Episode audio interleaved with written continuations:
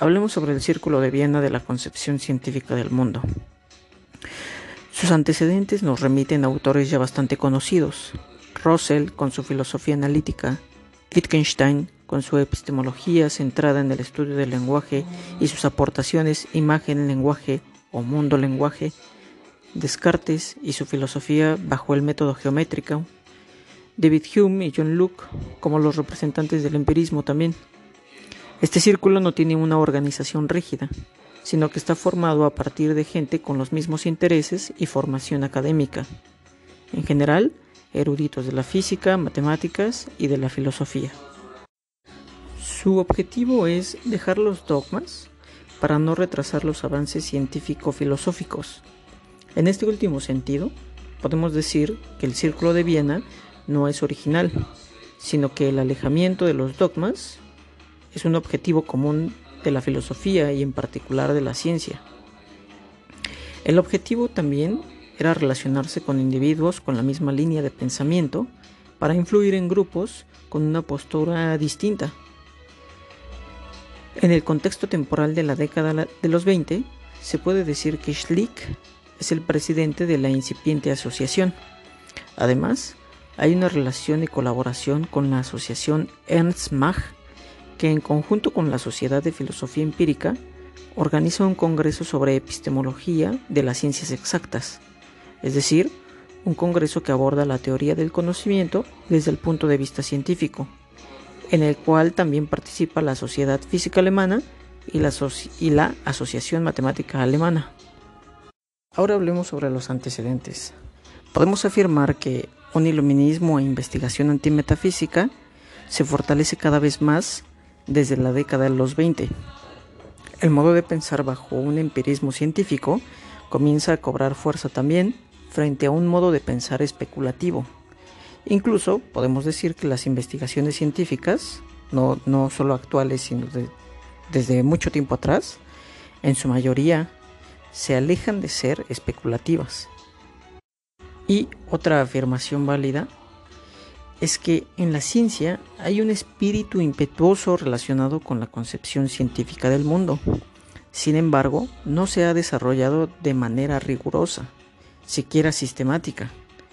Un ejemplo de doctrina antimetafísica es el ya mencionado empirismo, en particular el empirismo inglés, eh, dirigido por David Hume y John Locke. Otro ejemplo es la doctrina desarrollada por Russell en cuanto a la lógica,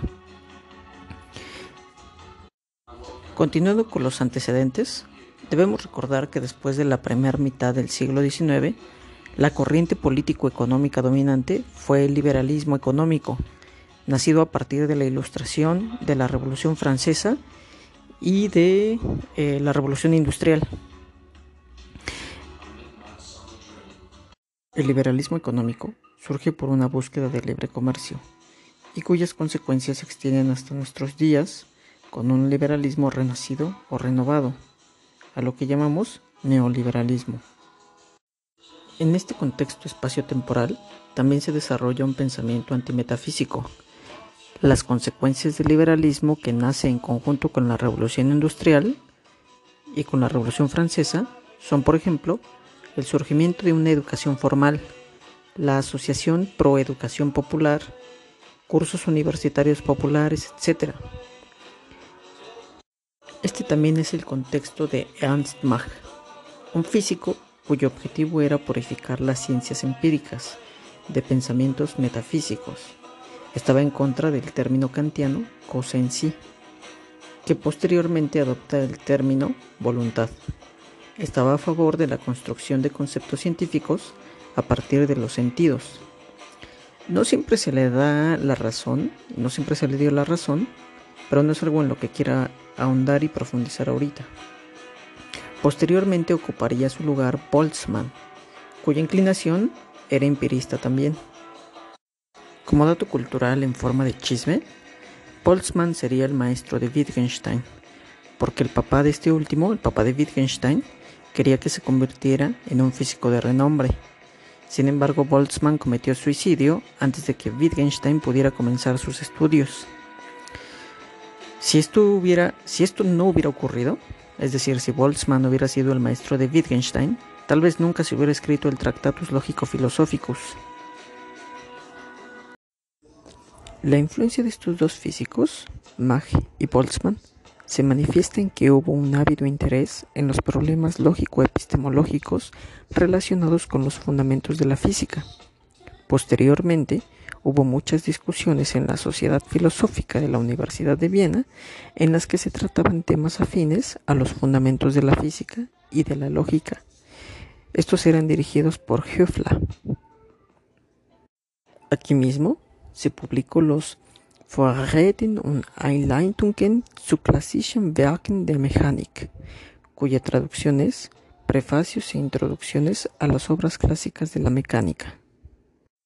Viena fue el lugar en el cual parecían converger múltiples formas y doctrinas de pensamiento, empiristas, logicistas, marxistas, también doctrinas económico-políticas, entre otras, todas con un interés común, su rechazo a la metafísica.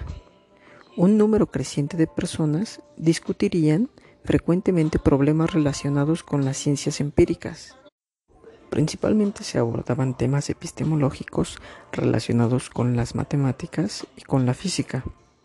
Nombres eran ya muy famosos por ser el centro de la discusión, como Poincaré. Se discutían los fundamentos de las matemáticas, problemas axiomáticos, lógica, etc. A continuación, menciona algunas corrientes y sus representantes que eran tema frecuente en Viena. Se tiene a Hume y al mismo Mach como representantes del positivismo y empirismo, a los matemáticos Helmholtz, Riemann, Poincaré, Boltzmann como representantes de los métodos de la ciencia empírica y fundamentos objetivos, y a los matemáticos y filósofos Leibniz, Peano, con sus axiomas sobre los números reales, Frege, Russell y su lógica, Wittgenstein y el lenguaje como los representantes de la lógica matemática y su relación con la realidad, y finalmente a los matemáticos Peano, de nuevo, y Hilbert como los representantes de la matemática axiomática, que por cierto, la mayoría de las universidades que imparten la licenciatura de matemáticas desarrollan el enfoque desarrollado por estos últimos, o sea, por Peano y por Hilbert. Hubo progreso mutuo por parte de los miembros de la sociedad del círculo. Ninguno de los miembros era filósofo de profesión, sino que desarrollaban una filosofía a partir de su contexto académico. Todos tenían diferentes ocupaciones dentro del mundo de la ciencia, asimismo posiciones distintas dentro de las corrientes filosóficas. Se consolidó con el tiempo una unidad de pensamiento debido a la orientación científica de todos los miembros. Leo una cita de Wittgenstein. Lo que se puede decir en absoluto, se puede decir claramente. Recordemos que Ludwig fue uno de los precursores del Círculo de Viena o uno de los padres del Círculo de Viena. A continuación daré una somera explicación del trabajo que desarrolló el primer Ludwig, porque recordemos que existen dos. El Ludwig del Tractatus Lógico Philosophicus y el Ludwig de Investigaciones Filosóficas. Ludwig quería que el lenguaje común fuera lógico. Quería que el lenguaje común se comportara como lo hacen las matemáticas. Él veía en la lógica un lenguaje que todos debíamos usar, pues de lo contrario corríamos el riesgo de caer en ambigüedades o contradicciones. Por ejemplo, en la oración no hay nada, hay una doble negación. Sería equivalente a decir hay todo. Por otro lado, Ludwig también afirmaba que en este mundo solo se puede hablar de proposiciones tautológicas. Y reitero que estoy hablando del primer Ludwig, es decir, proposiciones que siempre tienen carácter de ser verdaderas. ¿De qué proposiciones estoy hablando? Estoy hablando de las proposiciones de la ciencia. Para él, para Ludwig, hablar de cualquier otra cosa no tiene sentido, es ambiguo, de ahí su más conocida oración, que es con la que cierra el Tractatus, la proposición número 7. Was man nicht reden kann, darüber muss man schweigen. De lo que no se puede hablar, es mejor callar. ¿Qué es todo aquello de lo que no se puede hablar? Lo místico, lo sin sentido, lo no lógico, es decir, la moral, la religión, por mencionar solamente dos ejemplos. Así, lo que quiso decir Ludwig con lo anterior es que lo que se puede decir absolutamente son las proposiciones científicas. Estas son las únicas que se pueden decir claramente. Se pueden descomponer en sus hechos fundamentales. Una vez dicho esto, es claro que hasta este momento el Círculo de Viena recicla la esencia de las ideas de Ludwig. En el Círculo de Viena se tiene como objetivo desarrollar un conocimiento antimetafísico. También hay un ávido interés por problemas o asuntos que no precisamente pertenecen a un régimen científico, sino a otras áreas del conocimiento, aunque finalmente intentan atacar estos problemas desde la ciencia. Algunos de estos temas son de índole económico, social, educativo, en fin, buscan promover un mejoramiento de la calidad del ser humano, la formación de un ser integral. Buscan, además, no ser un grupo cerrado, sino distribuir las ideas sobre la concepción del mundo a partir de la ciencia.